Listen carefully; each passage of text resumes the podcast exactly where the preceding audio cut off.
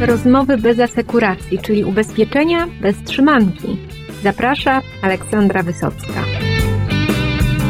Branża spożywcza. Ogromny potencjał biznesowy, ale też bardzo wiele ryzyk. O ryzykach w branży spożywczej opowie mi dziś mój gość Marcelina Wrzoska, koordynatorka do spraw underwritingu w PZU. Zapraszam. Dzień dobry Pani Marcelino. Jesienny sezon szkoleń brokerskich rozpoczęliście od niełatwej branży, mianowicie od branży spożywczej. Czy ona może być interesująca z perspektywy ubezpieczyciela? Dzień dobry Państwu. Tak, zdecydowanie branża spożywcza jest bardzo interesująca dla ubezpieczyciela, bowiem to jest prawie 20% produkcji przemysłowej i prawie 17 tysięcy podmiotów zajmujących się tą branżą. Z drugiej strony jest to też specyficzne ryzyko ubezpieczeniowe, o którym dość obszernie opowiadaliśmy na naszym szkoleniu IDD z ubezpieczeń majątkowych. To szkolenie obejrzało prawie 1000 osób. To pokazuje, że zainteresowanie branżą jest bardzo duże.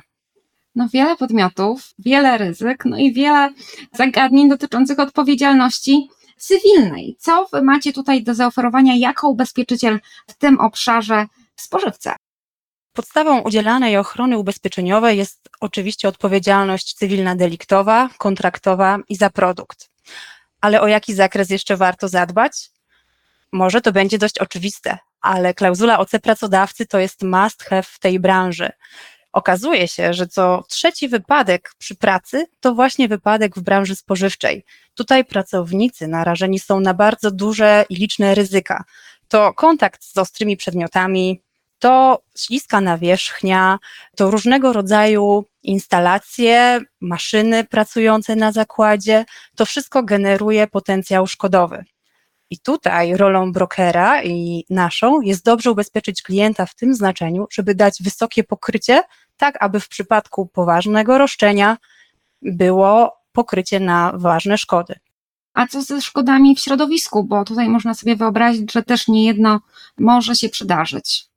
Tak, zdecydowanie. Rzeczywiście w tej branży warto też rozszerzyć ochronę o klauzulę szkód wyrządzonych w środowisku przez przedostanie się niebezpiecznych substancji do powietrza, wody czy gruntu. Tutaj przed wizytą u klienta warto zajrzeć na listę podmiotów, które są kwalifikowane jako zakłady o zwiększonym ryzyku wystąpienia poważnych awarii. Na liście takich zakładów są wytwórnie wódki, browary, fermy drobiu, przetwórstwo owoców i warzyw. Także sama kwalifikacja jako zakład o zwiększonym ryzyku już mówi wiele o tym, jaki mamy potencjał szkodowy. I w branży spożywczej najczęściej szkody wyrządzone środowisku kojarzą się z amoniakiem jako substancją wykorzystywaną do procesów chłodniczych. Ale nie tylko amoniak jest tutaj zagrożeniem. Zagrożeniem może być tak naprawdę nawet mleko w dużych ilościach jest zagrożeniem dla środowiska. Także różnego rodzaju awarie instalacji, gospodarka ściekowa, to wszystko generuje zagrożenia. To gdzie nie dotknąć, coś złego może się przydarzyć, ale co z samymi produktami? Rozumiem, że one też mogą generować potencjalne szkody i zagrożenia. Tak, to rzeczywiście jest kolejny element, który jest konieczny w tej branży, bowiem to w tym zakresie spodziewamy się największej liczby szkód. Klientom PZU proponujemy rozszerzenie ubezpieczenia OC za produkt, a także rozszerzenie o szkody powstałe przez zmieszanie lub dalszą obróbkę wadliwych produktów. Bowiem często jest tak, że nasi klienci nie są wytwórcami produktów finalnych, czyli takich, które od razu trafiają na sklepowe półki. Klienci często wytwarzają półprodukty, czyli te produkty są dalej przerabiane, mieszane, łączone i tu bardzo ważne jest też zapewnienie ochrony dla takich producentów. Warto też, aby zastanowić się, czy klient potrzebuje ochrony w zakresie szkód powstałych z powodu wad, etykiet i opakowań. Tutaj rozumiem tak, że będziemy przepakowywać te produkty w wadliwych opakowaniach i też poprosiłam o kilka przykładów, bo wiem, że to właśnie brokerzy szczególnie sobie cenią na Waszych szkoleniach, że tam można takie konkretne szkody sobie zwizualizować. Jakby mogła się Pani podzielić właśnie jakimś takim konkretem? Z jednej strony może to być dość niegroźne łamanie zęba przez twardy przedmiot znajdujący się w pożywieniu, ale też bywają bardziej groźne sytuacje, jak na przykład wybuchające butelki z napojami. Skąd takie szkody? Okazało się, że w koncentracie służącym do produkcji napojów było zbyt dużo bakterii, które poddane wysokiej temperaturze jeszcze się namnażały, w efekcie prowadząc do wybuchu napoju, szkód konsumentów, osób, które znajdowały się w pobliżu i szkód rzeczowych. Także takie rzeczy też się mogą zdarzyć. No, sytuacja jak z filmu, może komedii, ale czasem ta komedia już nie jest śmieszna, zwłaszcza jeżeli czyjeś zdrowie, a nawet życie jest zagrożone. No i właśnie przechodząc też do tego typu spraw, rozumiem, że czasem też konieczne jest wycofanie produktu z rynku i to też generuje dość istotne koszty. Tak, rzeczywiście. Każdy przedsiębiorca, który wprowadza na rynek produkt spożywczy, niezależnie czy to jest produkt finalny czy półprodukt, musi zdawać sobie sprawę z tego, że może się zdarzyć tak, że będzie odpowiedzialny za wycofanie produktów z rynku lub też poniesienie kosztów takiego wycofania. Czasami koszty takiego wycofania mogą być bardzo wysokie. Wszystko zależy od tego, ile produktów trzeba wycofać i skąd. Z największymi wycofaniami mamy do czynienia w branży motoryzacyjnej. Przykładowo największe wycofanie dotyczyło producenta poduszek powietrznych i kosztowało to ponad 24 miliardy dolarów. Szczęśliwie w naszej branży spożywczej nie mamy do czynienia z takimi spektakularnymi wycofaniami. Warto zaznaczyć, że w PZU klauzulę wycofania kosztów produktu oferujemy jako rozszerzenie, a zatem nie jest to produkt dostępny samodzielnie, a element uzupełniający ochronę ubezpieczenia odpowiedzialności cywilnej.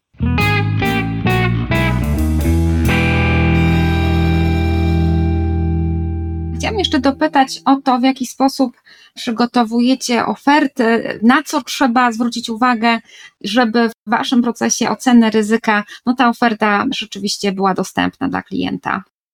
Im więcej dostaniemy informacji w zapytaniu ofertowym, tym sprawniej będziemy mogli przedstawić ofertę i odpowiedzieć na zapytanie. Musimy wiedzieć, czym klient się zajmuje, czyli jakie produkty klient wytwarza, na jaką skalę, czy eksportuje produkty, jeżeli tak, to dokąd, jakie ma szkody, czy po szkodach reaguje jakoś na zdarzenia powodujące te szkody, jakie procedury jakościowe obowiązują w zakładzie. Klienci, którzy są zainteresowani pokryciem kosztów wycofania produktów z rynku, prosimy o dostarczenie obowiązującej procedury wycofania produktów z rynku. A co z raportami z audytów majątkowych? Czy warto coś takiego mieć, czy to nie jest konieczne? O tak, to jest bardzo ważny element, który każdy underwriter OC bierze pod uwagę i sięgamy zawsze po te raporty, jeżeli tylko mamy je dostępne. Może się zdarzyć tak, że jeżeli klient nie ma takiego raportu zrobionego przez inżyniera PZU, a działalność jest związana z podwyższonym zagrożeniem pożarowym lub wybuchowym, nie złożymy w ogóle oferty lub ta oferta będzie ograniczona. Może to się wydawać dość restrykcyjne podejście, natomiast szczęśliwie nasi klienci są coraz bardziej świadomi ryzyka i chętnie poddają się takim audytom organizowanym przez inżynierów PZU. Czy coś jeszcze tutaj już na koniec naszej rozmowy wskazałaby Pani jako takie przydatne przy składaniu zapytania ofertowego? Bardzo chętnie poprosimy też o wszelkie informacje dotyczące jakości. Jakość i procedury obowiązujące w zakładzie są o tyle ważne, że pozwalają identyfikować i kontrolować ryzyko u klienta, a dla nas są wskazówką, że klient bierze jakość produktów na poważnie.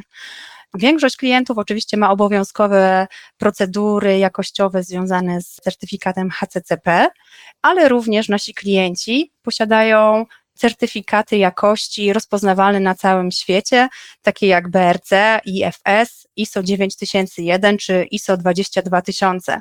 To z jednej strony certyfikaty rozpoznawalne dla kontrahentów naszych klientów, ale również certyfikaty ważne dla nas, że właśnie klient bierze zagadnienia jakościowe bardzo mocno pod uwagę.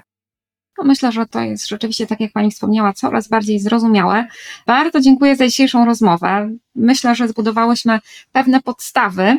No a brokerów zachęcamy gorąco do dalszej edukacji, do zadawania pytań, bo rozumiem, że też jesteście na to otwarci i w razie jakichś wątpliwości czy pytań właśnie można się do Was bezpośrednio zwrócić.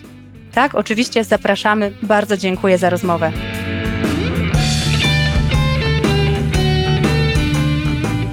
Bardzo dziękuję za wysłuchanie tego odcinka podcastu ubezpieczeniowego Rozmowy bez asekuracji i zachęcam do zgłębiania wiedzy o ryzykach w różnych branżach, w różnych aspektach życia i naszej rzeczywistości. Do usłyszenia!